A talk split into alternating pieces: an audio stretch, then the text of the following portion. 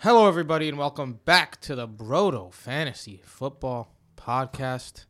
I'm not your host, Tim. I'm your host, Jason. Today, I'm here with Michael. Week, duh. Week, duh. Oh, Tim's not here today to complain about us saying duh. Yeah, Tim had a something come up legitimately right last minute, right when we were about to start recording. That's too a lot of curveballs with COVID this year, but uh, you know what can you do? We're gonna hang in there. We're gonna bring you a good episode. Uh, we still love the guy. We still, eh, eh, Eh. we, we don't gotta praise him. He's not Yeah, here. You're right. You're right. Uh, but if you do want to hear from Tim this week, he'll be on Twitter and stuff, and he'll also have his rankings out. Also, a reminder: we do a waiver podcast for our patrons, and our waiver rankings do go out as well on Tuesday. Yep. If you are interested in waivers, because you win your league on waivers, and as Tim always says, we're nice at waivers. So make sure to check that out. But now our focus is on week two. Are you ready for part two? Let's get part duh started, baby. Let's get it started. Welcome back to the Brodo Fantasy Football Podcast presented by BrodoFantasy.com. I'm your host, Tim Petrop, with my brothers, the only two twins that give you double that fantasy goodness, Michael and Jason Petrop. All right, I hope you guys won week one. That's all. That's what I want to say about week one. I hope you won. It's always nice to look, don't panic. Before we even talk about week two, don't panic because when you panic, you hurt yourself. Yeah. And you know what else you hurt yourself? Look at this, Mike. I should be the host. You hurt yourself when you use a bad razor. Ooh. Today's podcast support for the Brodo Fantasy Football Podcast is brought to you by Manscaped, who's the best in men's below the waist grooming. Manscaped offers precision engineered tools for your family jewels. They obsess over their technology developments to provide you the best tools for your grooming experience. The Lawnmower 3.0 has a light, it is super lightweight, it is waterproof, it is safe to the touch, No cord. no cord, Amazing. honestly, it is a great piece of art for all men out there. And ladies, if you want to buy your man something, it's good stuff. Yeah. And uh, all you got to do is go to manscaped.com, beep boop beep boop on the computer, and guess what? Code Brodo will not only get you twenty percent off, but also free shipping. Boom! Literally saving like thirty percent at that point. And let me tell you guys something. If if you just need a new pair of boxers or don't like your boxers, that's my favorite part of what the game. Like the lawnmower is amazing, but the boxers are like the best boxers. And let me tell you, worn. they're performance boxers. So Yeah. they're for sport. So if you're one of those guys who chafes a lot, you wear them when you go running or playing basketball or something like that, and you won't chafe. yeah. So we suggest the whole package. But even if you just want to spend a few bucks on a pair of boxers, code Brodo will get you free shipping, twenty percent off, and you'll be living a good life. True that. True that. Now, it's time for week two. Week two. I gotta say, went- you were talking about week one, how you hope everyone won. Our home league team was probably the most un like underperforming team of all time. in my history, week one. Yo, worst. Not even week one. This was Michael's worst week he's ever had Yeah. ever. I think. pretty funny. And this is in our home league too, which we take super seriously and like talk a bunch of shit and It's all not that. a bad team either. It's not a bad team. I was on PFF earlier and they had like a list of under uh underperformers to try to target and like half my team was on that list. Drake, Ekeler, AJ Brown, A Rob, uh Boston Scott was trash, Evan Engram. Yeah, and as we go Holy through the moly. podcast today, you're gonna hear me and Michael both talking a lot about how many snaps people played, um, stuff of that sort. The key takeaway is don't panic. It's only week one. Everyone wants to start one and zero, but many teams that start zero and one still win a championship. Not many people go undefeated. Yeah, I'm not even sweating the fact that I lost by a lot week 1 with my home team because I know that it's it's actually a good squad. Yeah, I have some teams that are good. They lost. Like you know what? Whatever. I got the rest of the year. You know who doesn't have the rest of the year? Hit me. The Browns. The Browns They should not. stop playing right now.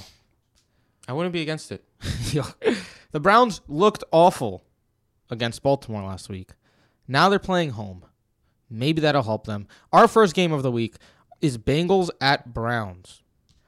One team with an up and coming young star, and I'm not talking about the Browns. uh, Joe Burrow showed out pretty well week one. Um, That he did. The best part about his performance for fantasy reasons because we knew Tim was a bit ad, a big advocate of don't start Joe Burrow. That Chargers defense might score more points on defense than the Bengals do on offense, and that was hyperbole. But he had a good premise. Chargers defense is very good even without Derwin, Derwin James, and it was Joe Burrow's first career game. He played well as a passer, but he had a 20 yard touchdown run, 46 rushing yards, 46 rushing yards. eight rushing attempts. That's where the money is for quarterbacks in fantasy. Maybe not for their weapons, but definitely for Joe Burrow. The best part about it too was the fact that the 23 yard touchdown run was a QB draw. Yeah, they drew it up. So if you're doing that, then that there's some upside there. Are you starting Joe Burrow? I think Joe Burrow is actually an interesting um, candidate to stream this week. I think there are actually a lot of pretty solid Dude, streaming options this week. Same here. I'm probably not starting Burrow just because I like the options. Yeah, like I have Gardner Minshew, Burrow and Minshew 19 and 20. Honestly, I would be okay rolling both of them out there. After that is when I it digresses and I'm not as big a fan as the quarterbacks listed. But up until then, I wouldn't be against rolling Joe Burrow out there on a short week. Maybe this is his first time playing on a short week, right? Maybe it, he has he takes some time to adapt. Maybe he comes out rusty. Maybe the Browns defense hasn't gotten a great look at Joe Burrow because it's a short week and they don't have enough time to study the week one tape and he has even more success running on the ground and through the air. It's it's gonna be a it's gonna be a fun game to watch. You don't really think fun with Bengals Browns, but with Joe Burrow there, it should be a fun game to watch. I don't hate him as a streaming option. I do think I'd be streaming somewhere else, but if you're in like a deep league where every team rosters two quarterbacks for whatever reason, because there are leagues like that out there, he's not a bad option this week. I don't think. What about all right? I'm super conflicted on Joe Mixon this week. I know you're itching to talk about him, so I'll take it after you. But gear me one way. Listen, I That doesn't make sense. I was watching The Office earlier, and it was the beginning of season four when Ryan becomes corporate and he's the the hot shot now. He goes into the You know how much he pays for his haircuts now? yeah exactly that exact episode. Two hundred dollars. If you don't watch The Office, I don't want to I don't want to spoil things, but it's been out for ages. All right, he he he joins the corporate family in uh in season four. But anyways, he walks he he goes back to Scranton to say hello to the team, and he goes into the uh, the kitchen area, and Jim's sitting there, and he's talking to Andy and Kevin, and he's like. Oh, I got this haircut and I get all these girls. I got a sandwich at 2 a.m. because places are open that late. And just talking about how cool he is now because of the new job and the new money. And Andy and Kevin are like in awe. And he leaves and he goes, Jim, could you believe how awesome Ryan is now? And Jim is just like, I mean, it's it's Ryan. I don't. What are you talking about? And they and then Andy's like tuna, tuna, tuna, and Kevin's like tuna, tuna, tuna. Yo, I feel like that's Joe Mixon. Joe Mixon has always been Ryan, but now they got a quote unquote better offensive line and Joe Burrow to flash things up, and everyone coming into the season was like tuna, tuna, tuna to everyone who didn't like Joe Mixon. and Joe Mixon proved week one that he's just the same old Joe Mixon, the one who is not super reliable, the one who is very volume dependent. He has one game in 2017, one game 2018, and one game in 2019 where he had less than 20 touches and over 100 yards. If that's not volume dependent, I don't know what is, man. And his performance last week, he was ranked 64th out of, excuse me, 58 out of 59 on PFF. Literally one of the worst two running backs in the league based on his performance. And Gio Bernard was in there on passing downs. Yeah. So, with all that being said, I have Mixon as my 11th running back this week. He's in a smash spot against Cleveland. You have to start him if you drafted him. If he does bad this week, I'd be very concerned because he torched them on the ground twice last year. This is a great spot, short week too. It's not like Cleveland; they're coming off a super embarrassing loss to Baltimore. You got to fire up Mixon. He should be in for a good week, despite everything I just said about him being regular old Mixon. I have him at 11 too. And it's because you this is why I'm conflicted. It's Cleveland. Uh, Joe Mixon's best two games last season came against Cleveland. His two top yards performances and three out of his five touchdowns came against Cleveland last year. But here's the other part. He played the same amount of snaps as Melgo and Mostert. Week one, of course he was the worst of the three. And then when you think about it, Melgo split snaps with Lindsey for the most part. Lindsey got hurt at one point in the game. Mostert with McKinnon and Coleman. Mixon with Gio Bernard, who the fantasy world acts like doesn't exist. Mixon played 59% of the snaps, man. Exactly. Stop acting like he doesn't exist. Mixon is not the only running back in that backfield. The Browns' run defense against running backs was graded very well last week. So against Ingram, Dobbins, although Dobbins had two touchdowns, they didn't have a lot of yards, those running backs. But it's a good game for Mixon. It is. If he doesn't show up, it's going to be an ugly year, in my opinion. What about the wide receivers? AJ Green was kind of looking like the old AJ Green again. Like you could tell it was like it wasn't super dominant AJ Green, but I mean, nine targets, the five catches, a touchdown called back on a very eh OPI where he kind of pushed Dude. off. It could have went either way. Very, very good to see AJ Green because the number one thing too, he got targets. Yep. Like Joe Burrow, you didn't know what he was going to do. He wasn't afraid to throw to the outside. AJ Green had nine targets, brought down five of them for 51 yards. And like you said, if he caught that touchdown, he would have ended with a 661 touchdown line. People would be a lot more hyped about AJ Green. Mhm. Uh, and then this week, he's not lined up against Denzel Ward. Denzel Ward lines up on the other side where John Ross is going to be. So forget about the John Ross sleeper. He's going to be going against, against the worst corner, the best cornerback on the Browns. Terrence Mitchell's supposed to line up against AJ Green. I don't think so. It's prime time. AJ Green's probably trying to make a point. Joe Burrow's going to be excited. His first prime time game. I think AJ Green might ball out Thursday night. I don't I don't disagree really. I have AJ Green ranked as a wide receiver two this week. I agree. I think he's the stars are aligning for him to have a big week two, especially after week one where you saw this guy was being targeted early and often. And then when it comes to Tyler Boyd, Tavierre Thomas, the Browns corner slot corner, gave up a perfect passer rating last week. Yes, he did. We do want to see more yardage out of Tyler Boyd. Only four catches for 33 yards. That's a concern. Five targets though against Chris Harris. That's exactly that's the thing. So the yards might be a concern, but he was against Chris Harris. Willie Snead just put in work. Yeah. Uh, so I'm staying away from the other weapons. CJ Uzomah, we have to say his name, but He did have a red zone look, which was interesting. But John Ross actually led the receivers in snaps. But that's what I'm saying. Against Denzel Ward, I'm not a big John Ross guy this week. I think it's going to be AJ Green, Joe Mixon, Tyler Boyd. Yeah, I also think Tyler Boyd is a strong start. Don't get scared off by last week. I think I, I expect him to be more involved in the offense uh, on Thursday. Look, if we go to the Browns now, Jack Conklin, Chris Hubbard, J.C. Tretter, Jarvis Landry, Olivier Vernon, Jedrick Wills, Kevin Johnson, Greedy Williams, Mac Wilson, Jacob Phillips. That's 10 people. All of them are either questionable or out. Fun, Four of those people who are questionable, offensive linemen. fun. That's ugly. That is ugly. Baker Mayfield threw less than 50% of his passes accurately last week.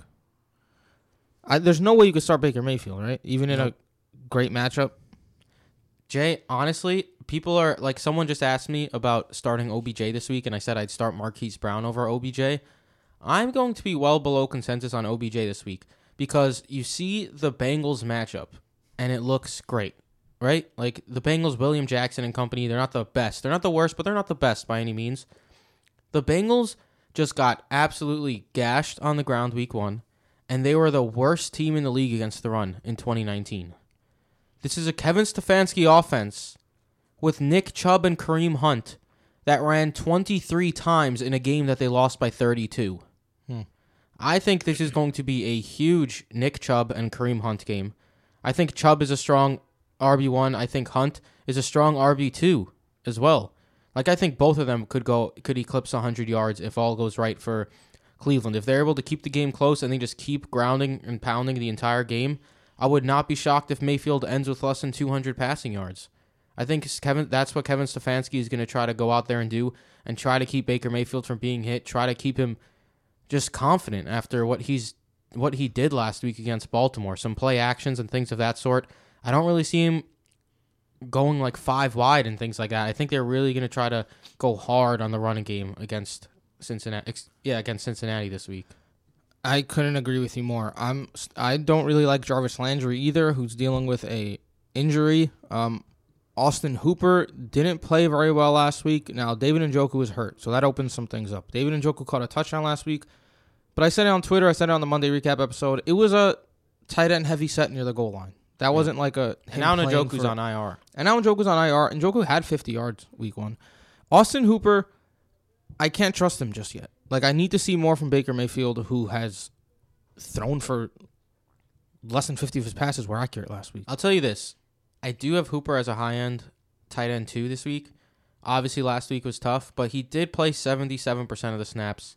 And that was with Njoku playing as I have him well. at tight end 14. It's a good matchup. it is, yes. I'd prefer to look elsewhere. I, I like Jack Doyle this week, for example, over Hooper. Hmm, interesting. Um, just a fun fact before we move on from the Browns: Nick Chubb ran more pass routes than Kareem Hunt last week. that is interesting. Yet Chubb had one target and Hunt had six. Exactly. I also want to say Jarvis Landry, uh, really tough. Like he's dealing with an injury. He was dealing with an injury week one. He played seventy one percent of snaps. That's not really a Jarvis Landry type of snap percentage. Like he's usually on the field twenty four seven. He had a rough week one. He did see six targets, but it's like I don't know, man. I don't know if I want to trust Jarvis Landry as anything more than like a low end wide receiver three because I do think this is going to be like a ground and pound type game for Cleveland, and not all of his catches were, uh, excuse me, targets were catchable. We saw OBJ had five of ten uh, targets deemed uncatchable by PFF.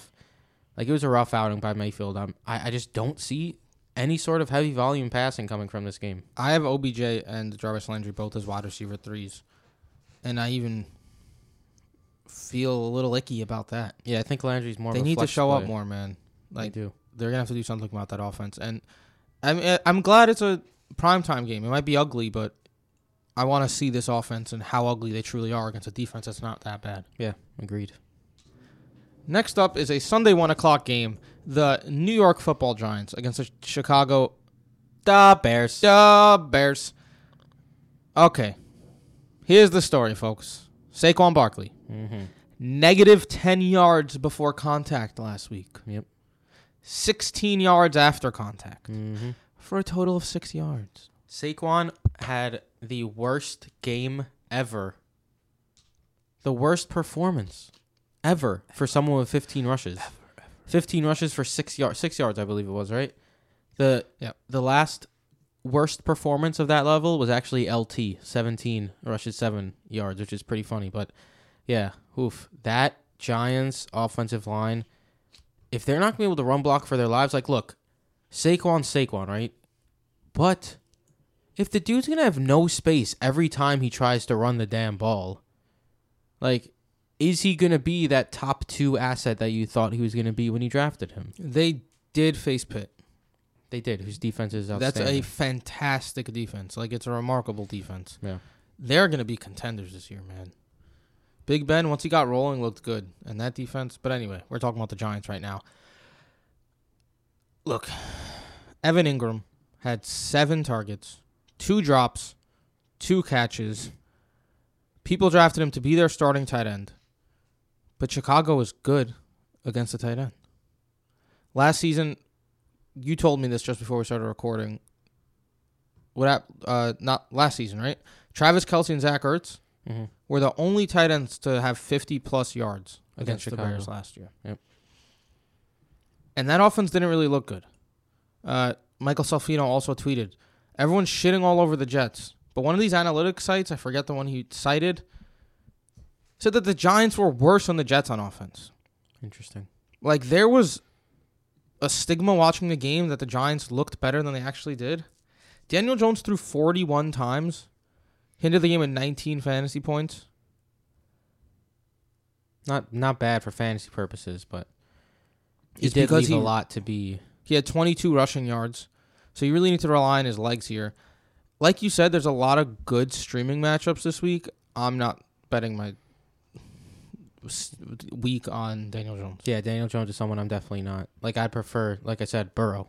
I'd start. But Burrow. what I really want to see, dude, Darius Slayton and Daniel Jones just have a connection. yeah, hot damn. But all offseason, we talked about how it might not keep up because there were games where they've never. So Sterling Shepard, Golden Tate, Darius Slayton, Evan Engram have never played a game all together. But there were games where Evan Engram was out last year. And when Shepard, Tate, and Slayton were all on the field, Slayton was the casualty. Every time three or four of them were on the field, actually. This is the first time where Slayton really showed out when three of the four were on the field. All right, there you go. So I want to see if Golden Tate plays because if Tate plays, Slayton might be a little bit of fool's gold after week one, and I want to see what his role is in that offense. The thing is, he's the best outside receiver on that team. Yep. Golden Tate and Sterling Shepard cannibalize each other. But Sterling Shepard had a decent week one too on the low. Yeah, but I mean, dude, Slayton six catches, 102 yards, two touchdowns. He gets a tough draw here against Chicago with Fuller on the outside. and Johnson on the other side. Two two solid uh, cornerbacks, but Johnson actually a rookie had a had a very nice first game. Sterling Shepard also caught all of his targets 47 yards, six catches, six targets. Yeah, I, I mean I like Slayton better than Shepard because of the long, uh, the long ball opportunity. I think Slayton's more of a wide receiver three consideration, and Shepard more uh, flex consideration. It is a tough matchup. Sa- even Saquon I have as my seventh running back. I don't know if I've ever had him that low. Hmm. They but the Bears did just get gashed on the ground a little bit by AP. So I'm just I don't I don't really know how effective that offense is going to be able to navigate against. We Chicago. should we should note because we started off this Giants preview with Barkley's awful running. Nine targets last week, six catches, 60 yards. It's not what you signed up for, but he's still finished as the 30th running back. He had 10 half PPR fantasy points. It didn't kill you. Yeah. Um, so it just shows you how not how high his floor can be, but how safe he really is. Mm-hmm. Moving on to the Bears. Uh, Bears. Anything to the Anthony uh, at Allen Robinson trade rumors? Uh, he said today that he spoke with Chicago and everything's cool and they're going to continue working on an extension and all that sort of stuff. And he's not, he hasn't requested a trade or anything. So, I mean, it's Allen Robinson. I'm just going to buy into it and believe him. Yeah. So last week I said that Mitch Trubisky was a decent start on the low because he's always had success against the Lions. What did he do? He put up 24 fantasy points, good for the eighth quarterback. And the surprising part wasn't even because of his legs. He only had 26 rushing yards. He had that huge fourth quarter, man. Giants, another good matchup, but it's not the Lions. Mitch Trubisky, for some reason, has been at his best against the Lions his entire life. You're not trusting Mitch Trubisky yet.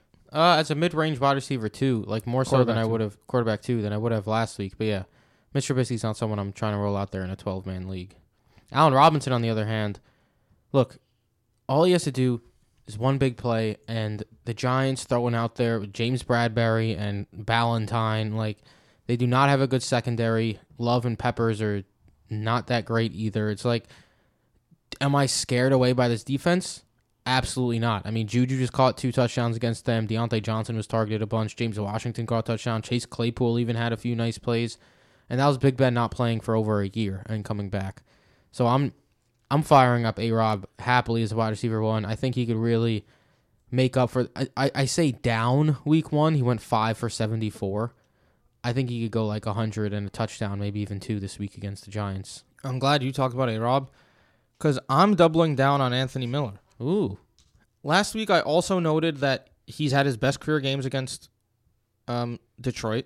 And funny, he scored 16 fantasy points, ended as a wide receiver 16. By the way, if you go to our rankings, you can click on notes for uh, players. Very great by Fantasy Pros. They added wide receiver, they added finish next to fantasy points. So that's why it's so easy to compare these. So you're probably going to hear me say that more often. That is very cool. Anthony Miller, 16 fantasy points, 16th wide receiver finish. Anyway, PFF has a wide receiver cornerback matchup chart. Anthony Miller, according to this chart, has the third easiest matchup in the entire league. Against Ballentine. No, against Darnay Holmes. Oh, in the slot. Even Yeah. better. He played 91% of his snaps in the slot last week. Darnay Holmes played 100% of his- snaps in the slot last week. Holmes allowed five of six passes to be caught for 56 yards. And Miller had the most yards per route run in the slot for all wide receivers last week. Holmes is actually a fourth round rookie.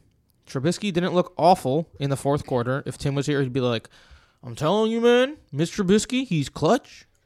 He might not be good, but he's clutch. I am happy Tim's not here for this one. I mean, at the end of the day, he's kind of money Mitch sometimes in the fourth quarter. I mean, there's no denying the fact that he gets it done with five minutes left in the fourth, but you can to only get it done with five minutes left in the fourth. It's a good point. But with that said, I like Anthony Miller this week. Um, I'm firing up A Rob and Miller again. Miller as a wide receiver three flex play again. I think they're both going to have good games. I don't hate it. Moving to the ground game, though, David Montgomery, I hope everyone is happy with his week one performance because that's what you paid for. That's what you paid for when you decided to draft him in the fourth or fifth round. The 13 rushes, 64 yards, one catch, 10 yards. Yeah. Congrats. You nailed it. That is Forty-five exactly percent right. snap share. You, I hope you enjoyed it because that's what he's gonna be. Unless he scores a touchdown, seventy-four yards is probably his max, and I'm not even joking. Like congrats on your pick for David Montgomery. I'd be very upset if I owned David Montgomery if that was considered a good game, quote yeah, unquote. and it's not even like Tarik Cohen had that big of a role. but Terry Cohen had seven rushes and played one more snap than David Montgomery did.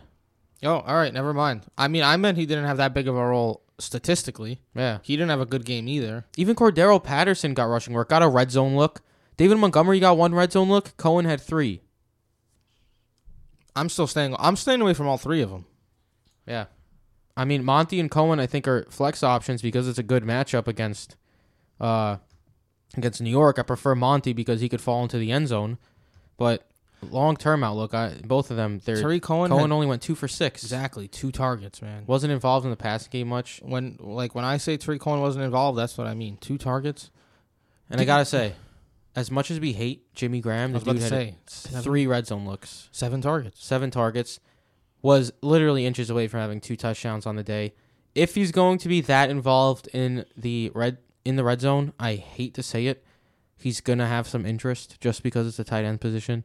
This week, I'm not gonna trust it. Same here. I mean, he still looked super old. He also, you said he could have had two touchdowns. The one that he didn't have, guy has no ups anymore.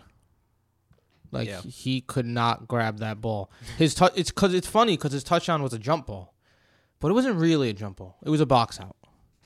Yeah, he could still do that at, at the very least.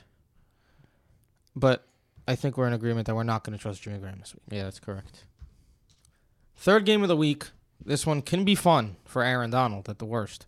Rams at Eagles. All right, I'm going to Mhm. start this off with a fun fact today. Ooh, Robert Woods, Robert. lowest average depth of target for all wide receivers last week. So that's the amount of yards he was for, for every target. Mhm. Largest YAC yards after catch last week. I mean, no one denies the fact that Woods is a beast after the catch. Yak machine. Yakima, Last week. He caught another fun fact. He caught every single one of his targets. Boom. And what you said came to fruition in the offseason. Cooper Kupp played a lot of snaps, but it was in an odd fashion because in two wide receiver sets, he was often off the field. He the, the Rams played 12 personnel on 20 of 72 snaps. He was on the It's a field decent amount. 12 of the 20. So actually a little bit better than last season. Last season he was basically taken off every time. So he was more involved in 12 personnel, which you like to see if you're a Cooper Kupp owner. From last week, despite the fact that it was like a down week for Cooper Kupp, he's someone I'd be targeting in a trade. He seems to be very much involved in that offense, even in 12 personnel. So I, th- I think Cooper Kupp is someone I'd be targeting. He had a red zone look as well. I mean, not as much. I prefer Robert Woods. Robert Woods even had three red zone looks, Mhm. and he's not someone who's like typically used in the red zone. So I mean, I love me some Robert Woods. I think he's a wide receiver one this week against Philly. That Eagles defense it looked solid against Washington, but guess what? That's Washington. Whoa. We've been on the same boat today. I have Robert Woods at seven, Cooper Kupp at thirteen in my preliminary rankings. By the way, on that note, check our rankings. They'll change throughout the week. It's only Yeah. Wednesday we record this because we want to get the Thursday game in, get our thoughts out, keep up with our Twitter, our rankings. But on that note, so we both think Woods and Kupp are gonna eat. Yes. Um, I have him at 16. Uh, Kupp eight Woods. Van Jefferson and Josh Reynolds kind of just split time. Yeah. Uh, I feel like it's just we can't do anything with them until Van Jefferson eventually takes over for Josh Reynolds. Which will likely happen at some point. Van Jefferson actually made a pretty nice catch on the sideline. Uh, not the best start of the season for Tyler Higbee, Let me tell you this. but not the worst. for the people who are hating all over Tyler Higbee, 90% of the snaps he was on the field compared to Gerald Everett's 33. So much for the Gerald Everett's better. Gerald Everett's the real starter. value. Oh, yeah, ADP value. Guess what? Higbee had a pretty bad game overall, but the Rams ran the ball 40 damn times. That's not happening every single week. They're not just going to run the ball 40 times. Tyler Higbee was a huge part of that offense. He was on the field all the time, and he caught three of his four targets. Like, if you're down on Tyler Higbee after last week, I don't know what to tell you. I just, that's dumb. Also, Logan Thomas last week, the Washington football team's tight end, four catches, 37 yards, touchdown. And people love Logan Thomas now. I agree. Tyler Higbee. I'm keeping dude as long and as you bring up Logan Thomas because it's the same matchup as Higbee this week. Yeah. Yeah. As long as Tyler Higbee is getting that many snaps, I'm firing him up happily as a tight end one. Yeah, I mean, everyone watched the Sunday night game, or at least probably watched it. Or if they didn't, I guess we could tell you. But Higbee was very much involved. Yeah. The um strangest thing about Sunday night, Malcolm Brown, Mm-hmm. sick. He saw 16 third down snaps. Akers saw one. Henderson saw one. Malcolm Brown also got the goal line work. You always say receptions are 2.7 times more um, Valuable than a valuable than a rush in fantasy. So we got those looks, and he also got the goal line looks. He did. Who cares about the other stuff? Right now, Malcolm Brown is the guy you want to start in this backfield. Yeah, I mean, he had five red zone looks. Akers saw one, and this this is more so against Akers. Henderson had six percent of the snaps. Two were in the red zone. Two red zone rushes. Not great for Cam Akers. Like that, the Yeah. fact that that was two of Darrell Henderson's snaps. But the thing that scares me a little bit is that Sean McVay after the game said they all want to get. He wants them all to be involved. He wants Daryl Henderson to be more involved, and he was just working him back in because of the injury. And it just kind of fell into Malcolm Brown being the lead guy because he looked the best that game. Those are scary situations because we've seen games like Malcolm Brown turn into the next guy up has a better game the next week because he started hot. So I mean, Malcolm Brown is definitely the guy to start of the bunch right now, though. I have Malcolm Brown as my thirtieth running back. I might move him up. He's just he's I have him at tough to 23, grade for me. Twenty three, huh? I mean, I have him well over Akers and um and Henderson. I mean, I'm not starting Henderson. Akers is more of a desperation flex in my opinion. I think Yeah. Malcolm Brown is the play. I just I don't know how to. It's about what I just said. Look, Malcolm but- Brown doesn't need the 21 touches. A Rams running back doesn't need 21 touches to be relevant. But it's also like I think this is gonna be because we were talking about Woods, Kupp, Higbee, Goff too. I like this week. I think this is gonna be through the air because the Eagles defense they looked solid last week against Washington. Like we said, who cares? They excelled against the rush against Washington, and they excelled against the rush all of last season. Like that was their defense excelling against the rush. So that's why I think it's gonna be more of an air raid from the Rams this week, not the 40 rushes that we saw last week. So that's why I think Goff has streaming appeal. Woods, Kupp, and Higbee are great starts. I'm I'm scared off from and uh, with all the running backs. I, I agree with Jared Goff. I like him as a start this week as well. He didn't do too bad against Dallas last week. That was an interesting Sunday night game, just like in a, as a football game. Like It was. I feel like both offenses looked a little rusty. They didn't. They weren't that bad, but they weren't scoring. I feel like the Rams offense, like they should have scored way more than twenty. I was kind of like saying. confused by the fact. I mean, they kicked a lot of field goals. Jared Goff went 20 for 31 and 275 passing yards. If he threw for one touchdown, he would end it with 16 fantasy points. Goff actually looked pretty damn good, in my opinion. Uh, week one, they just happened to use the ground game a lot. I also think that the Rams version of Ryan Gosling is a decent start this week. All right. I have him at quarterback 15 if you need to stream. Moving on over to the Eagles, yeah. Carson, Carson Wentz, Wentz. the story of the week, obviously, was sacked eight times last week. Look, the Eagles, before the season started, Andre Dillard, Brandon Brooks, Brooks basically out the year. Lane Johnson, at least, is expected out, is expected back this week. That's As a is nice, Miles That's a nice. And we all know that a good running back could help with a bad offensive line. How concerned should we be with what's his face? Aaron the Beast Donald coming into town. I mean, Aaron Donald's the best D lineman in the game. I don't even think it's close at this point. The dude's an absolute monster. But as it's always been with the Rams, they kind of just have him on the line and not much else around him. So I'm not super scared away by it, especially because Sanders should be used on the ground as well. I mean, through the air as well. Like we saw, the reason I'm so high on Sanders is because, first off, we saw that Boston Scott is not a direct threat to Miles Sanders. Please. Like Boston Scott did not look good at all. He missed some time with an injury. Corey Clement did not look good at all. I expect Sanders, he practiced in full today, to get a full, full workload. He's going to play like 70% of the snaps, mm-hmm. easily, in my opinion. And I think they're going to try to use him quick passes out of the shotgun, quick passes, quick swing passes, things of that sort. Because, dude, Wentz struggled against Washington. He got sacked eight times. Yeah. And like he did though. He led the NFL last week in yards per attempt, air yards per attempt, and average depth of target.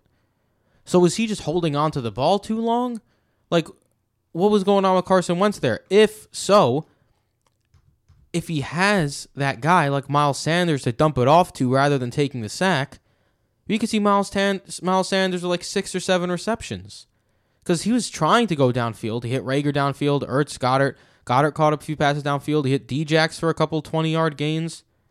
If he's going to keep trying to go downfield, he's going to need someone to dump it off to. Boston Scott and Corey Clement did not do that last week. I think Miles Sanders absolutely will.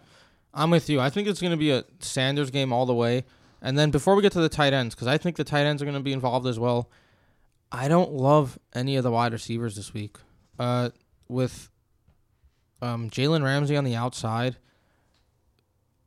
DeSean Jackson very inconsistent week one. Yeah. Jalen is a rookie who's never went up against anyone as good as Jalen Ramsey and only caught one of his four targets. Greg Ward was a little invol- involved. Arcega-Whiteside continues to look like a bust. If it was up to me, Jackson and Reagor are my favorites to put in flexes. It's not a bad idea to stay away from them.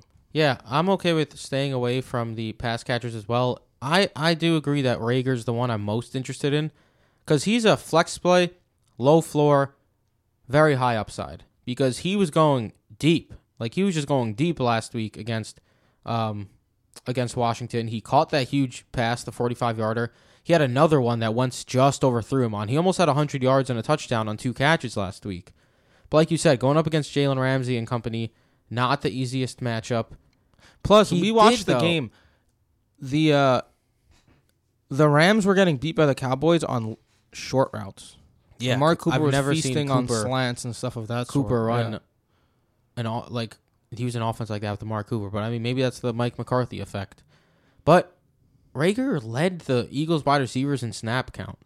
Like he had 40 snaps, Djax 38, Ward 30, J. John Hightower under 30. So I mean, like as a week one guy who was supposed to not play for like two weeks because of injury, as a rookie, is very impressive. So he's someone I'm definitely interested in going forward. I just don't really want to trust him this week. I think the main benefactors, of course, are going to be Ertz and Goedert. Mhm. I mean, Yeah. Ertz played 85% of the snaps, had the touchdown. Sure, he didn't look like people are mad scared away because Dallas Goedert. we've heard good. this before. But yeah, he had seven targets and he had the touchdown. Goedert played 79% of the snaps, so they were basically playing two tight end sets the whole time. 18 in the slot or out wide, eight targets in at least, in, excuse me, eight targets at least in four straight games dating back to last season. That's their wide receiver one and two, Ertz and Goedert. So I feel like Ertz, you're absolutely starting. Goedert, I think, is a very good start as well. I'm fine firing both of them up. I agree. Uh, those are their top two wide receivers at the moment. Um, perhaps Miles Sanders being back may take a few targets away from. If I had to pick one, probably Goedert. But at this point, even though I'm a big not really Goedert guy, I think he's a good start. He's the second option in the passing game for Carson Wentz, and Carson Wentz, when he's not on his ass, is a very good quarterback. Yeah, and Ertz and Goedert each had the red zone looks last week as well. The next game brings us to the highest total in Vegas this week. Shocking. expected to be the highest game. The Falcons at the Cowboys. Listen, Let's start with the Cowboys. Start them. start everyone. Yeah. This is a game where, like, I don't think we're gonna take long on this game because start everyone. If you want to start with the Cowboys, we'll start with the Cowboys. Seattle scraped Atlanta last week. Dallas is likely to score early, and what I love about teams like Atlanta is that they have a bad defense, so Dallas is likely to score early. But then Atlanta's offense is good enough to score points too, so Dallas isn't gonna be able to let up. Yeah, this could be like one of those 42 to 40 type games. Yeah. So Dak Prescott's a great start. He showed out pretty well in week one, used his legs. You love to see it. Ended up with, give me a sec, 30 rushing yards and a touchdown. His passing could have been a little bit better, but that'll come. He has three great weapons, especially against the Falcons defense. Yeah.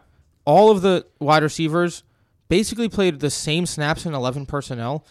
And the Seahawks wide receivers, DK, Lockett, and company, saw only 18 targets last week, turned that into 15 catches, 229 yards. Yeah, I mean, I think Cooper, I have Cooper in my top 10. I have Gallup in my top 20. Lamb in my top 36. Dude, and now with no Blake Jarwin, Blake Jarwin is out the year. He hurt himself Sunday night. Their backup Schultz is not a real threat. Dalton Schultz. We are on the train of we didn't even think Jarwin was going to be that relevant this year. We were definitely not on that hype train. Dude, CeeDee Lamb played 82% of the snaps. First game as a rookie. 54 of 59 in the slot. 15% target share. What more can you ask for as a first game as a rookie? And I do not think that's going to change. I mean, it's this is basically the Sean McVay offense from like 3 years ago, 2 years ago when it was Cooks uh Cup and Robert Woods on the field basically all the time. All as wide receiver twos every week. Yeah, that's basically what's going on here with the Cowboys, I think. I'm very I mean, happy. It's like it's basically Jordy, Davante, and Cobb. Yeah, that too. And yeah, Mike McCarthy has used three wide receivers in the past. I mean, you're starting Zeke, obviously. The five red zone looks 88% of snaps. If you thought Tony Pollard was going to have standalone value, because there were some hooligans out there who thought that, could not be more wrong. He played 14% of snaps, was just the clear spell back. So you obviously can't start Pollard, but dude, fire up the Cowboys. And Dude, honestly, I was gonna say like fire up all the Cowboys. Chris Carson had two receiving touchdowns last week. Dan Quinn is notoriously bad about blocking receiving running backs. Zeke is gonna eat. I wouldn't even be surprised if Taylor uh, Pollard caught a touchdown. yeah, I Like that's that how bad either, I think this game's gonna go. For Don't start Pollard though. No, of course not. All right, moving on to the other side. I'll let you talk about the wide receivers. They all saw 12 targets last week. I'll let you talk about Gurley. I want to get to Ryan and Hurst. Ryan, just because I have a fun quote. Garbage time. Matt Hayden Ryan. Hurst or Ryan and Hurst. Ryan and Hurst. Okay. Matt Ryan works 60% of the time, every time. That's how I feel about Matt Ryan. You think it's going to be a bad week, and then you realize the Falcons are losing, and he just racks up the garbage time points. You look over, he has 25 points. Like true. Tis true. So, and I think it's going to be a high scoring game, which means by default, even though he's on the road, I think Matt Ryan's going to a good play. Yeah, I was playing against Julio and Ridley, so uh, th- through the third quarter, I was like, nice, and then wow, that did not work out. Let me Yeah, touch on the Cowboys' defense without Byron Jones too is clearly not the same. exactly. They don't have Byron Jones.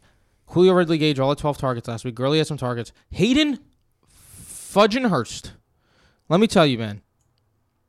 He had four targets, Hayden Hurst. Yeah, yeah, four.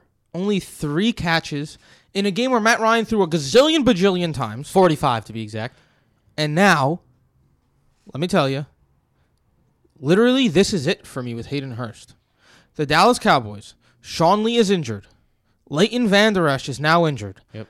The Dallas Cowboys were the fourth worst team against the tight end last year. Their two best tight end blocking people are out. You can start Hayden Hurst this week if you want. I have him ranked at 16. It's a very good matchup. I don't love him. I never did. He barely got work last week. If he does not show up in this game, he's droppable. I mean, I don't hate it. Hayden Hurst is someone we've been fading all season. This is a big game for him, though. This is a huge game for him to see if he shows up. He didn't I- have any red zone looks last week, despite the fact that they were there often. I mean, Todd Gurley had five red zone looks himself. Ito Smith had two. Julio had one. Ridley had four. Gage had two. There was a lot to go around in that offense. Hayden Hurst was not involved there. If Hayden Hurst is involved today, maybe he'll end up being a tight end one this year. Sunday. If he's not, I legitimately think he's droppable. Like I think that's how important this game is for Hayden Hurst. Yeah, I mean, you're obviously firing up Julio and Ridley. I have them both in my top 12 this week. Russell Gage, seven, 23% target share, 70% of snaps.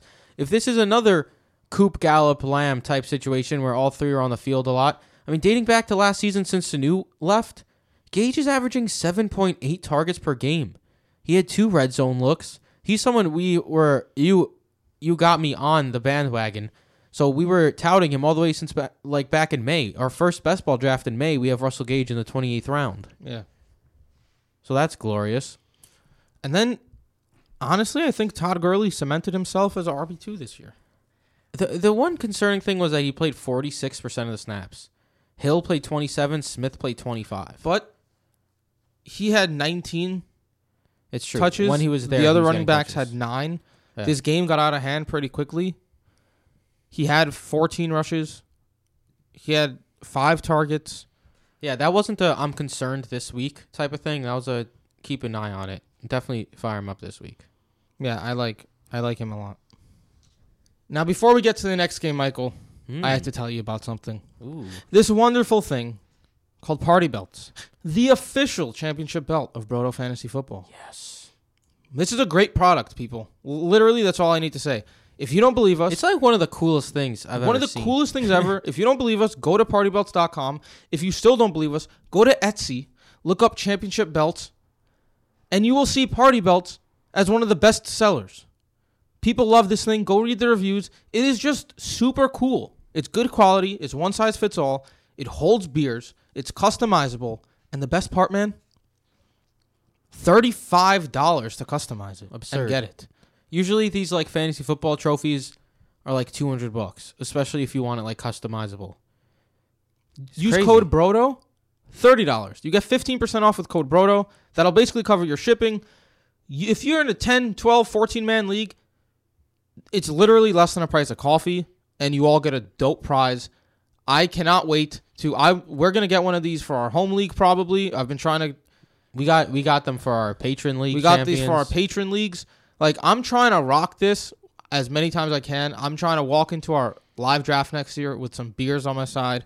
Like, what's up? I'm the champion. It's great, and that thing is those beer holders are super sturdy. I was not expecting that Yeah, it's really a great to be product. that like high quality. Partybelts.com, code BRODO for 15% off the official championship belt of Brodo Fantasy Football. Moving on to our last four games of this podcast before we cover the next eight in the next one. We have the Panthers at the Bucks. Mm-hmm. Okay. Teddy Bridgewater is fucking buns. Dude, I've I'm like obviously we do a lot of fantasy research from like Monday to Wednesday and th- throughout the whole week.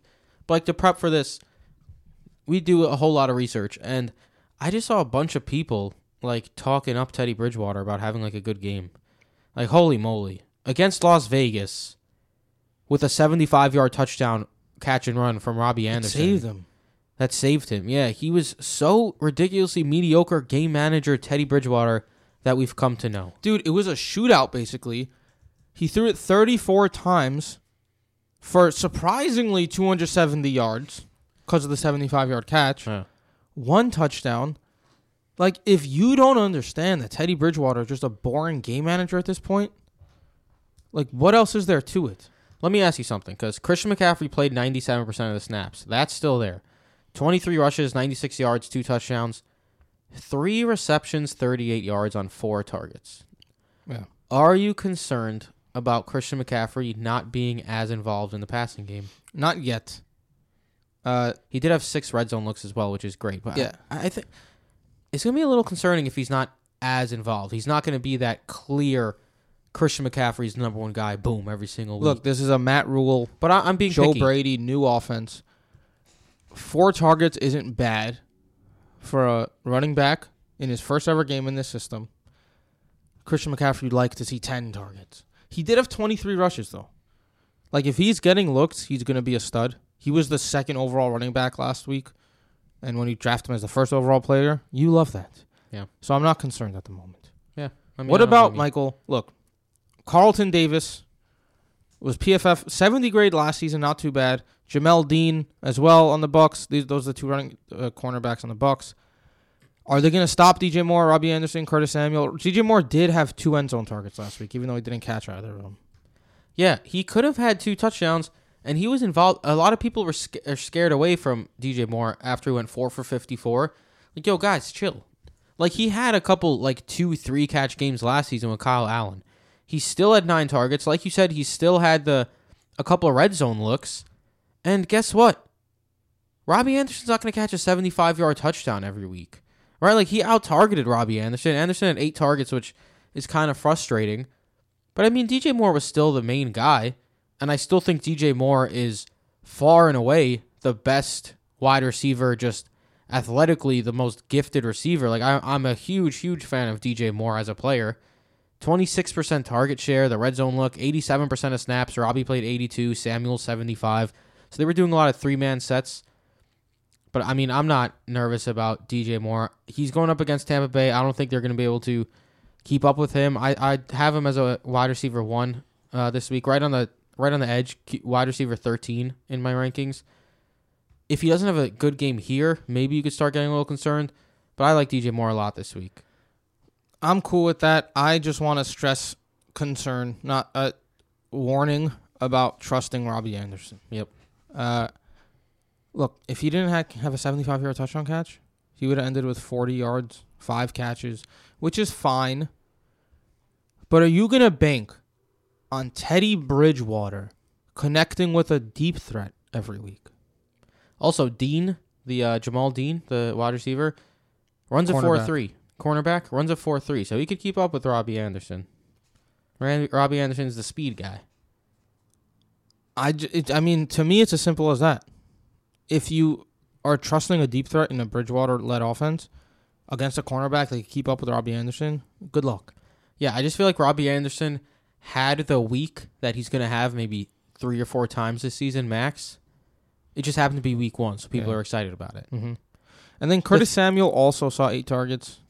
Curtis Samuel sucks though. Exactly. Curtis Samuel con- continues to be a potential over performance type of Yeah, guy. don't don't worry about Curtis Samuel, please, and don't start Curtis Samuel. The tight ends is if you were a Ian Ian Thomas stan during the offseason, you got to be a little a little upset. He played sixty six percent of the snaps.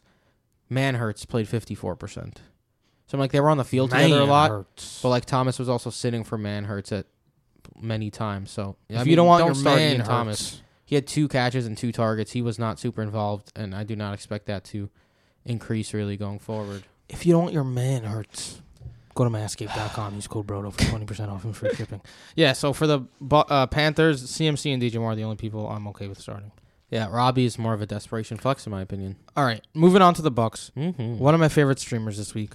If Derek Carr can light you up, Tom Brady can light you up. Yep. It has to be as simple as that. Dude, that Henry Ruggs 55 yard catch, if you didn't see it, there was no one around him. Yeah. You know, like, he could have took a nap. He could have ate some salad. He could have cut himself an avocado. He was that wide open with no one around him. That Panthers defense was bad. And the Raiders aren't good. Nope. So Tom Brady, Chris Godwin, Mike Evans, Scotty Miller, OJ Howard, Gronk against this Panthers defense, like they're not going to keep up with them. I think Tom Brady is going to light it up. Yeah. Especially after getting like a little beef with Bruce Arians. I'm sure Brady's going to want to ball out. I'm also shocked. That, yeah, I'm starting Tom Brady too. The thing I'm more shocked about is Mike Evans ranking because uh, Arians came out and said, like, dude, we got to get Mike Evans more involved. That was he has to see like ten targets a game. We didn't throw to him enough, and he's going up against Carolina. Like, dude, there's a difference between going up against New Orleans and Marshon Lattimore last minute off of an injury, and then having a week and going up against Carolina with Pride and Jackson and Burris. That just a terrible, terrible trio of cornerbacks. And he played 93% of the snaps against New Orleans, so he's good to go. Yeah. Like whatever the injury was, clearly wasn't that bad. He had the red zone look. He scored the touchdown, which kind of saved his day. I think it's ridiculous. He's being, uh, he's like a low end wide receiver two right now in rankings. I have him at wide receiver 14. I think he could have a huge day. And I have Chris Godwin as wide receiver four. I think they both could go absolutely in this week against Carolina. I feel like it's a little weird. It's like Mike Evans was low in rankings last week. It's because no one expected him to play and he was playing hurt. yeah. Uh, I don't know why. I agree. You know, he's a top 12 option against Carolina. Yeah. And so is Godwin. Scotty Miller's also interesting. He played 61% of the snaps, had a red zone look, was super involved. Maybe some of that had to do with Mike Evans being more of a decoy if he was playing with the injury. But if he becomes like a a little bit of a Julian Edelman type guy, he could get he could get interesting. I think he's a interesting flex play this week because of how bad the Panthers are. But let me tell you something though. If Rojo does not have a good week this week, I do not want to hear a single person ever talk about Rojo again. So Rojo is your Hayden Hurst. Rojo is my Hayden Hurst because look, even if we don't want to admit it, Ronald Jones was super involved in that offense last week. And was that maybe because Leonard Fournette's still learning the system? Who knows? Maybe it's just because Ronald Jones is actually the guy. Like he played 47% of the snaps, which isn't great. Shady played 36, Fournette played 13. That's percentage of snaps. Shady was stealing some passing work, had two red zone looks himself, not great for Ojo, But Rojo had three red zone looks, six targets, 17 rush attempts. He's he was the guy week 1. If that carries over into week 2 and he does not have a huge game against Carolina, who Josh Jacobs just absolutely demolished, and they were demolished over and over last season on the ground with a better defense than they have now, I don't know what to tell you, man. I have Rojo as my RB 19 this week. Super high for Rojo. Yeah. I'm honestly If he scared doesn't that end that high, that's just ridiculous with the matchup. I'm scared that Fournette's gonna have a larger role this week. I wouldn't be I wouldn't Like be shocked if that Fournette was case very either. good in Jacksonville, man, but he was decent, and he's better than Rojo. He's he's an interesting desperation flex piece Fournette. If he does get a bigger role, you couldn't ask for it to be against a better team than Carolina. And LeSean McCoy played 25 snaps too. Yeah. I'm a little. It's. I get it. Rojo is kind of a RB two this week. St- Just not a good feeling doing it. He has some huge upside if he remains the main guy. And then in the tight end landscape, OJ Howard had six targets. Rob Gronkowski had three.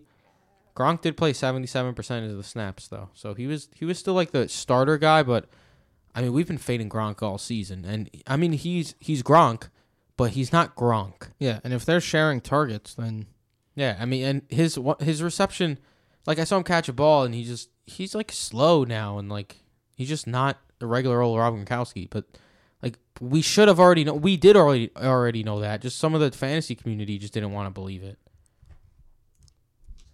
With that said, all right. Remember when I said start everyone in Falcons Cowboys? This is going to be quick. Mhm. Sit, er- not everyone, but sit basically everyone in 49ers Jets. This is going to be quick. Look, the thing I hate much so much about the 49ers, I'm going to start with the 49ers, is because they're playing against the Jets, who looked absolutely atrocious against Buffalo, and they don't really have a wide receiver you could trust at the moment. Yeah. Like you're not going to start Brandon Aiyuk, who practiced again, who's going to play more than likely, like very likely he's going to play. You're not going to start Brandon Aiyuk his first game. Kendrick Bourne was in a dream spot last week. He didn't play very good. Like Deebo Samuel's on the IR, so he's not going to play. And don't even get me, dude. If you drafted George Kittle, man, and you saw Arizona, New York the first two weeks, for him to get hurt against Arizona when he had four catches, 50 yards in a minute, Yeah, literally the first quarter. like it was like that, and it was like, wow, Kittle's gonna explode today. This guy gets hurt, and now he might dis- miss this game too. If he plays, you have to start him. Absolutely. I do want to say though because I skipped over Trent Taylor is the interesting dart throw for me. Cuz look, Bourne played 92% of snaps, Dante Pettis 73, Trent Taylor only 34, but he's coming off like an injury-laden season last year. He's someone they liked. He had 3 red zone looks despite playing only 34% of snaps. So they were looking for him down there. I would not be shocked if Trent Taylor puts up a four catch 45 yard touchdown type game. Like, I'm not saying start Trent Taylor, uh. but if you're really looking for a dart throw, like if you got destroyed by injuries or something, Trent Taylor is someone I'd consider. But yeah, you're starting George Kittle as the long as money for playing. San Fran comes on the ground. Raheem Yeah. Mostert last week ran 22.73 miles per hour, fastest player since 2018. Raheem Mostert's the man. Yo. Do you know who he beat in this race of fastest player? Matt Breida, Matt Breida. former 49er.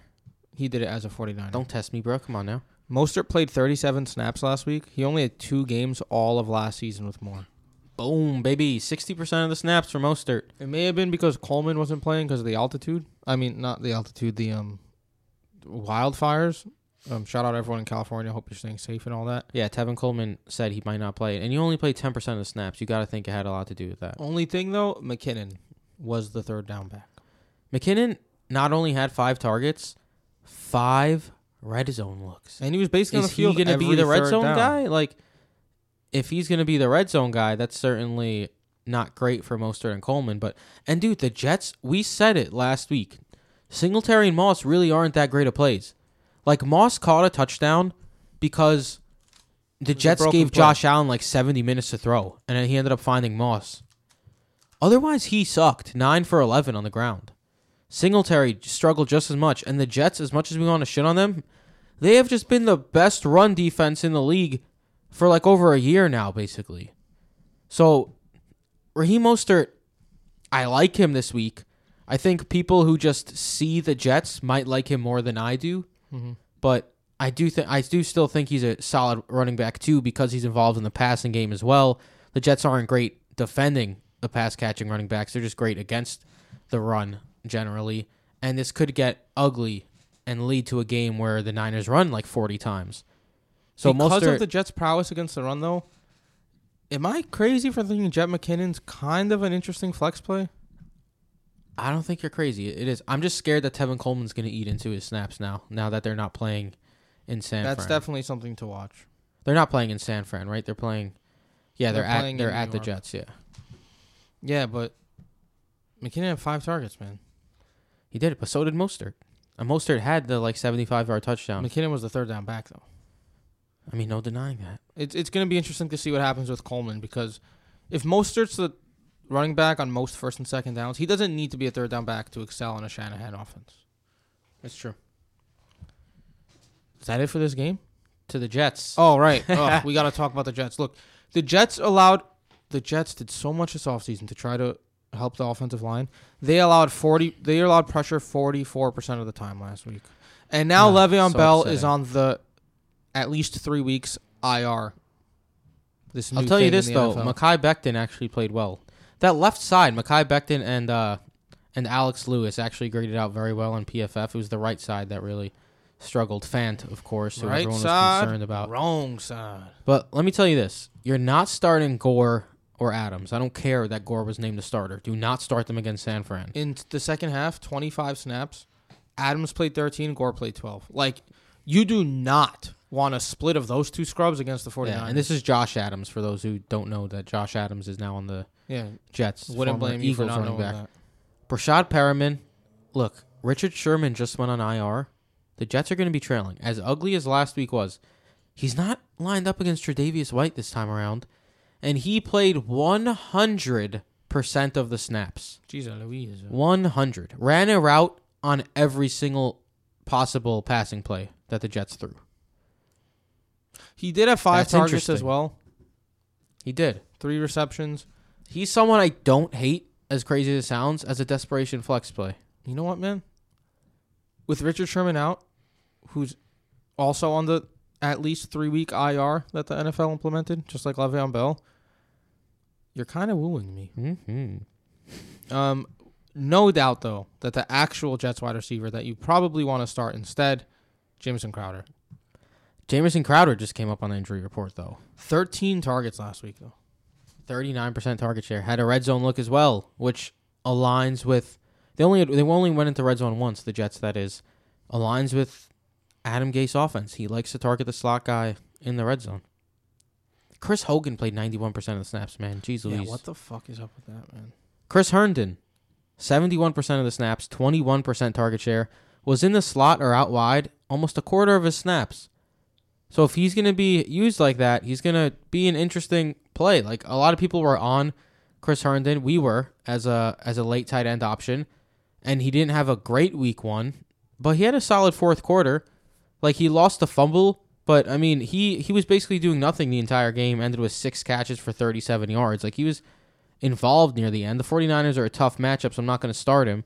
But if he gets dropped after the 49ers matchup, he's someone you could keep an eye on. I just hope Gase doesn't hold him back because Herndon played in only 21 of 44 passing plays last week, but saw eight targets. Hmm. So Kind of like a Mark Andrews. Type that's like a 40% target share when he was on the field for a passing play. Yeah. That's all you need. He just needs to be on the field more. Yeah. We now head to Pitt for Big Ben to make his return home. Pittsburgh. I'm just gonna get right to it. I think it's gonna be an ugly game for Denver. The Steelers blitzed the Giants 61% of the time last week. They have T.J. Watt, Cameron Heyward, St- Stephon Tuitt, Bud Dupree. Daniel Jones was pressured more than any other NFL quarterback last week. That is an absurd defense that the Steelers roll out there every week, man. Like Absolutely I absurd. don't. The only person I like on this team this week is Melvin Gordon, and that's if um, Phillip Lindsay's out. Because interesting enough, They just held Barkley to six yards on 15 rush attempts. Yeah, but this is. A, I mean, that's a good point. But playing time wise, If Phillip Lindsay's Lindsay out, oof. Lindsay played 19 snaps to Melgo's 15 when they were on the field. The thing that I like Melgo for this week, Lindsay played more rushing snaps. Gordon played more passing snaps. He had three targets. When Lindsay went down, Melgo had a 22 to six split with Freeman. Let me tell you this though, Freeman only played ten percent of the snaps, played six of twenty-eight after Lindsay went down, so about a quarter. He nearly scored a touchdown. He had two red zone looks and got tackled at like the one. That would suck if you're a Melgo owner. Like if Royce Freeman's dead ass gonna mix in near the red zone, like hopefully it was just because you know Melgo needed a breather. They can't have that bullshit. Like if Royce Freeman's gonna steal work down there, I don't think it will. It's just something to to I think was worth noting at least. Yeah, but I mean, I don't know, man. Melgo's been a volume play his entire career. All he has to do with the amount of volume he's going to see is hit the end zone, and he's going to be a high end RB two. I agree. I have him ranked as a RB two. If Lindsay was playing, I'd have them both have as flex plays that I'd probably avoid. But I mean, in this situation, as good as Pittsburgh D is, if he's the main guy in that backfield, he's going to see like at least seventy percent of the snaps. So Yeah. If Lindsay plays, I don't like anyone on this team. Yeah, And that brings me to the wide receivers. This will be Courtland Sutton. We don't know if he's going to play yet. He was at practice today. Still um, questionable. And if he does play, it's going to be his first game of the year, injured, going up against a great defense. So I have Sutton as wide receiver 31 right now. TBD. Obviously, look back to see with the injuries and things of that sort. The thing is with the Steelers, their defense is amazing. Don't get me wrong. Their corners aren't the greatest. Like Haden and Nelson aren't the greatest cornerback bunch. They can be beat if they get time. That's the big if. Like if the if the line is able to give Drew Lock time, which I don't know if it's going to be able to. And I don't know if I trust Drew Lock. Yeah, and I don't know if I trust Drew Lock. Yeah, he did not play very well against Tennessee, but if they give him time, he'll be able to find Sutton downfield. I mean, Darius Slayton just went 102 on them. Sterling Shepard had a solid game. So I don't. If Courtland Sutton returns, I, I do think he's going to be a solid wide receiver three. Jerry Jeudy though, he looked every bit like a rookie at times last week, which was interesting when you think about the fact that everyone said this is the most NFL ready wide receiver like ever. He had two drops. Yeah. Played 75% of the snaps, less than Tim Patrick and DaeSean Hamilton, who played 85 and 80 respectively. But he out targeted them. Patrick saw five. DaeSean is DaeSean. Jeudy saw eight targets. If Sutton's out, Jeudy's a flex play. If Sutton plays, I don't I don't see how you could play Jerry Jeudy, right? Like against the Pittsburgh Steelers if Courtland Sutton returns. It'll be tough. I mean, he is the number two receiver on that team, though. And Yeah, but he does have Pitt- talent, but I agree. Um, it's even tough to trust Noah Fant this week, no? I agree. He played 73 percent of snaps, had the red zone look, had a touchdown, six targets. He was by far their best receiving option. Disappeared after halftime, which was weird. he did disappear after halftime, which you don't like to see. Pitt just held Evan Engram to a very sluggish game, but I mean Engram could have had a bigger game if they just connected more. He was open in the end zone one time, so I mean Fant is someone after the big week one, you're probably super excited about it, but I'd say temper your expectations a little bit. I agree. It's a fade game for Noah Fant. And then Tim Patrick, DaeSean Hamilton, you're not touching those guys. No. Moving on to the other side of the ball. Yo, I love Big Ben this week. The Broncos played decently well against Tennessee, I guess. It could have been a lot worse. A lot worse. Like if you see the fact that they only give up 16, was it? 16-14 I think the game Yeah. ended or something. Mhm. If you see that they only give up 16, you're like, "Oh, Denver defense played well." The Titans ran almost 80 plays. They were in Denver territory over and over Basically and every drive. over and over. Stephen Gostkowski missed three field goals and then finally hit a fourth one. If those were all touchdowns, which Tennessee was, was great, the best team in the league by far converting touchdowns in the red zone last year. Odd to see week one they struggled a little bit. Let's see if that becomes a problem for them. they but- scored two close. Uh, they scored a close touchdown. Yeah, I- they, I'm not too concerned about that. But I mean, that you usually last year, if once they got into the red zone, it was a touchdown if it was Tennessee. But dude, if those were touchdowns instead of field goals, and they were missed field goals, it's almost twenty three points. If those were touchdowns, that's twenty eight points instead of three. Yeah. Like they only got three of those four possessions because three field goals were missed. That could have been an extra twenty eight points and like a forty point game by Tennessee. They had their way with Denver, man. So I agree. I think Pitt, Big Ben um, is a good. Von look, Von Miller is a big player who is out right now, and Big Ben, after he was a little rusty to start, looked great. Had a connection with Juju just like he used to. Threw for three touchdowns. Had 22 fantasy points. He's going home. He hasn't played home in a while. He's been better in his career at home. I'm firing up Big Ben, man. yeah, I don't, I don't mind it at all. Big Ben is. And a, when you look at his receiving options, you have to be happy with Diontae Johnson if you have him. Um, awful start to the season. He dropped a punt right away. He's their punt returner. that was funny. But after that, he had 10 targets, caught six of them for 57 yards. The big thing, I'll go backwards here. James Washington had 37 snaps, Claypool 19. Diontae and Juju both had 55. They are both going to be on the field a lot. yeah, those are the two main guys. Clearly, And those are like they're gonna get targets, man. Because Ebron and Vance Refrigeration played a similar amount of snaps. They both only had two targets. I was saying all off season when people were sucking off Eric Ebron, how do we know he's even gonna play over Vance Refrigeration? Vance actually had the red zone look as well. Ebron did not. Had only two targets. If you were high on Ebron, it was a bit concerning to see that.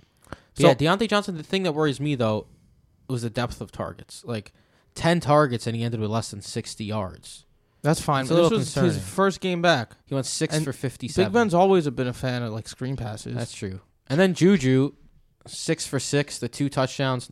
I saw people like saying that Diontae greater than Juju because he had like four more targets or something, as if Juju catching two touchdowns doesn't mean anything at all. I lost Like- one of my matchups because of Juju. Yeah, Juju looked like regular old Juju again. Back to Big Ben Juju, the one that I Yeah. loved so much. Two red zone looks, none for Diontae, one for Washington, who turned that into a touchdown, and one for Vance Refrigeration through the air. And to note, um, last season when they played the Giants, Juju played 61% of his snaps in the slot. Sunday, uh, Monday, 91%. Baboom. He is back to being the stud slot receiver where we love to see him. I have him as my wide receiver nine this week, actually, and Diontae Johnson, wide receiver 33. I have Juju at 11 and Diontae at 25. Mm, you like I love me some. nice. I would love the Steelers this week, man, because it's a funnel offense too. When you think about it, the tight ends didn't get much work. James Washington is going to be fool's gold. He scored a touchdown, but it was only three targets that he got. Chase Claypool made some amazing plays. He's probably going to start playing over Washington. And then, if you look at the running back, Let's just let's just make the running back simple. Start whoever the starter is. No, yes, but first of all, fuck out of here with this Benny Snell's better than James Conner stuff. Yeah. People have the shortest memories of all time. Oh, so Oh, much also, recency for bias. the Broncos. I don't know how we're we didn't mention this. AJ Bouye is ruled out as well. Oh yeah, even more to love about the the damn Steelers. Yeah, But when it comes to the running backs, James Conner played 15 of 22 snaps before he got hurt. Changed up a little bit when Benny Snell came in. The Steelers ran on 19 of the 26 snaps Snell played on. They passed on 19 of the 20 snaps Samuels played on. So Benny Snell doesn't have that same ceiling as Conner because they clearly don't really trust him as a pass catcher. They're bringing Jaylen Samuels in more. But with that said, Conner and Snell, you're going to start them, whoever the lead back is. and definitely look back at our rankings uh, later in the week to see once we get a clearer view on what's going on with James Conner. And on to the final game of this week one review, and then, I mean, week two review, and then part two, where we have the last eight games, part two. Part part part. Uh, Jaguars at the Titans. Jaguars at the Titans. Dude, I just want to start this off by saying I don't think the Jaguars are that team where you say go pick up the defense and play them against them. Like I they get that they vibe, that clear. but Minshew just does not turn the ball over. He doesn't. Period. I don't know what it is about him. He just doesn't turn the ball over. Also, average depth of target last week, 4.6, lowest of all starters. I mean, he had 19 completions, 19 of 20, 177 passing yards, I believe it was. And then James Robinson ran the ball a million times. James Robinson had 18 rushes. 18, all of the rushes that they had. So this is clearly a team that's trying to get the ball out quick, and they're trying to kill some clock. They're trying to use the running back. Yeah, I think the uh I think James Robinson is actually a solid flex here, man. I agree. I mean, if how he's can he gonna not be, be? that involved in the offense. And impressively, but also concerning, James Robinson of his 64 yards, 57 were after contact. So one, very impressive for a UDFA to have that type of game. Two, excuse me, 57 of 62. Two, if he's gonna have to get all of his yards after contact, it's not great for his fantasy outlook Yeah. if he's going to be hit that early that often. So, kind of a mixed bag there. But I do think he's a solid flex play given that he's he's the guy. I mean, he played 68%. That's like almost bell cow type status. What is good about what he did though? 68% of snaps, of course. He only had one less pass route than Chris Thompson, Yeah, he had a target to Thompson's two targets. and Chris Like, Thompson looks droppable now. Yeah. I'd I'd be absolutely okay with dropping Chris Thompson. I want to Thompson. pull back the reins on anyone panicking about DJ Chark. He only had three receptions. One of them was a touchdown, and one of them was a decently long throw compared to what Minshew was doing the other day. Not for nothing, Rocky Yassin played pretty well. That's what I was saying. That uh, he was matched up by far with the worst. I mean, by far with the best cornerback, and I think the Jags just kind of decided, let's attack the bad cornerbacks because And- Rocky Yassin is by far the, their best option. and Keelan Cole's not going to get eight targets a game. And with that being said, Adoree Jackson has been ruled out as well. So the Titans are down their good cornerback. So DJ Chark, he's not going to have problems with what is it, Johnathan Joseph, 927 year old Johnathan Joseph. Yeah. Cole had five targets, by the way. Um, someone or who's an Malcolm interesting Butler. Like, flex play, Laviska Shenault. He had four targets. He caught a touchdown. He also had two rushes, and he played a little bit of wildcat quarterback. he also had a red zone look, which is nice to see. So, like, this is what he's done. He came right in. He stole Chris Conley's role, but then he's also going to get some rushing work. He's going to get some wildcat work. He's like a jack of all trades. If he hits the end zone, you have a You have a solid player. option. Yeah, I don't hate Shenault as a flex option. I, I don't love it, but I do think he has some upside against uh, against Tennessee this week. I think that's it for the Titans, right? I mean the Jaguars. Uh, Keelan Cole did play 66% of snaps, so interesting. 25% target share, caught the touchdown. Let's keep an eye on Keelan Cole. If he starts playing, like if this is another three headed type monster with the wide receivers, Keelan Cole could have some interesting flex appeal in the right matchups. And then Tyler Eifert shared snaps with James O'Shaughnessy, so James O'Shaughnessy. we don't got to worry about that there. Yeah. Tennessee, Tennessee. Moving on to Tennessee. Um, Like I said, you know I love Tennessee. Man. like I said, Tennessee scored 16 last week. That shit could have been 40 easily. Like Ryan Tannehill made a few bad throws. Like there was an interception that was out of bounds and like he overthrew a, a player and such. But I mean overall, a pretty solid game for Ryan Tannehill. I mean like 70% completion percentage.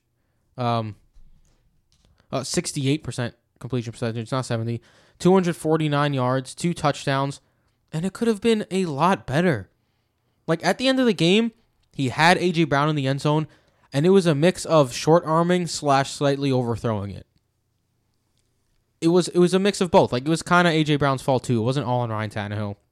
We, of course, were higher than consensus on Tannehill last week. Put up 19 fantasy points. Solid week. Now he gets Jacksonville, a team that Philip Rivers just threw for over 300 yards against. My concern with Tannehill is if they give the ball to Derrick Henry 40 times, Tannehill might not be able to produce as much. But I think this could be a 200 yard passing performance from Tannehill with three passing touchdowns, even maybe a rushing touchdown. I think is a great streaming option. Like people are saying, I mean, the Jags have one of the worst defenses in the league, and people are saying you can't start Tannehill because they have Derrick Henry who's just going to do all the work, as if they're not going to need to pass the damn ball as well. Yeah. Like sign me up all day for Ryan Tannehill as a streamer. He just continues to be underappreciated week after week after week. I agree, and I'm firing up his weapons, man. Um, the two weapons that we like. So Corey Davis, don't fool for, don't fall for that. It's basically the Sammy Watkins game. Yo, real quick though, CJ Henderson, ninth pick in the draft, had a tremendous game week one against Indy. Look, it was against Hilton. Like that's not AJ Brown. AJ Brown's a completely different type of player. But I mean, he looked he looked great. He was actually the second ranked uh, PFF cornerback. Interesting. So I mean, I hope AJ Brown bounces back and Henderson doesn't lock him down. But it is it is interesting to note that Henderson played very very good. Basically, the only player who was like good on that defense. Yeah. So I did want to note you're not starting Humphries. Uh, Corey Davis, I'm not buying into that. AJ Brown, don't be concerned with this week one. First of all, he had eight targets. He had five catches. F- uh, three of Tannehill's final four throws at the end of the game went to AJ Brown. AJ Brown literally missed a touchdown by an inch in the back corner of the end zone. He either alligator armed it or Tannehill just overthrew him. It was a weird looking play. Yeah. But people will be a lot more excited if his line read six fifty and one instead of five thirty nine and zero. Yeah. So start AJ Brown with confidence. Tannehill is a very efficient quarterback. Jonnu Smith too, man. Fifty nine snaps is more than he had in any game last season. He had seven targets, turned it into four, 36 and one. True throw value, man. If Jonnu Smith is seeing seven targets a game from Ryan Tannehill, he's a tight end one. Yeah, I mean, and he was um, week one. So it's Adam Humphries actually involved too, which was interesting. If he's going to be like a safety blanket, Derrick Henry has legitimate running back one overall potential. Last week, Colts running back scored over 50 points in PPR. Jeez, and Henry had 31 Hines rushes. Taylor and Mack. Also had three targets and three receptions. That is awesome. If he starts getting more involved in the passing game, watch out. Eight red zone touches. Yeah. Like Derrick Henry, baby. Fire him up. That is all for part one. We'll get we'll get you with part two. Uh, maybe I should have noted this at the beginning, but um, we are timestamping today. So if you do want to go back and listen to something before Sunday, just check out the description and you will see timestamps, um, making it easier for you listeners because we appreciate you. With that said, you can follow me at BrodoFF Jason, Michael at BrodoFF Mike, Tim at, at BrodoFF Tim. You can follow us at Brodo Fantasy, BrodoFantasy.com, where we have rankings, waivers. True values are not out yet for 2020. We're going to wait a couple weeks to get that a little bit um sticky. An efficiency stat like this just looks a little crazy when there's not a little bit of a data set there. And then, yeah, listen for part two. And if you want to support us, please go to patreon.com slash fantasy. We have a wonderful, wonderful community. The Discord is always great. People help each other out. They throw in questions and everyone gives answers. Um, It's just a ton of fun. we have leagues. Winners get a party belt, partybelts.com. Honestly, it's great. So, Get the waiver wire episode. yeah, Bada bing, bada boom. thank you for listening. See you for part two if it's rolling into the next one, right? Part now. duh, part week duh. Part two, week two.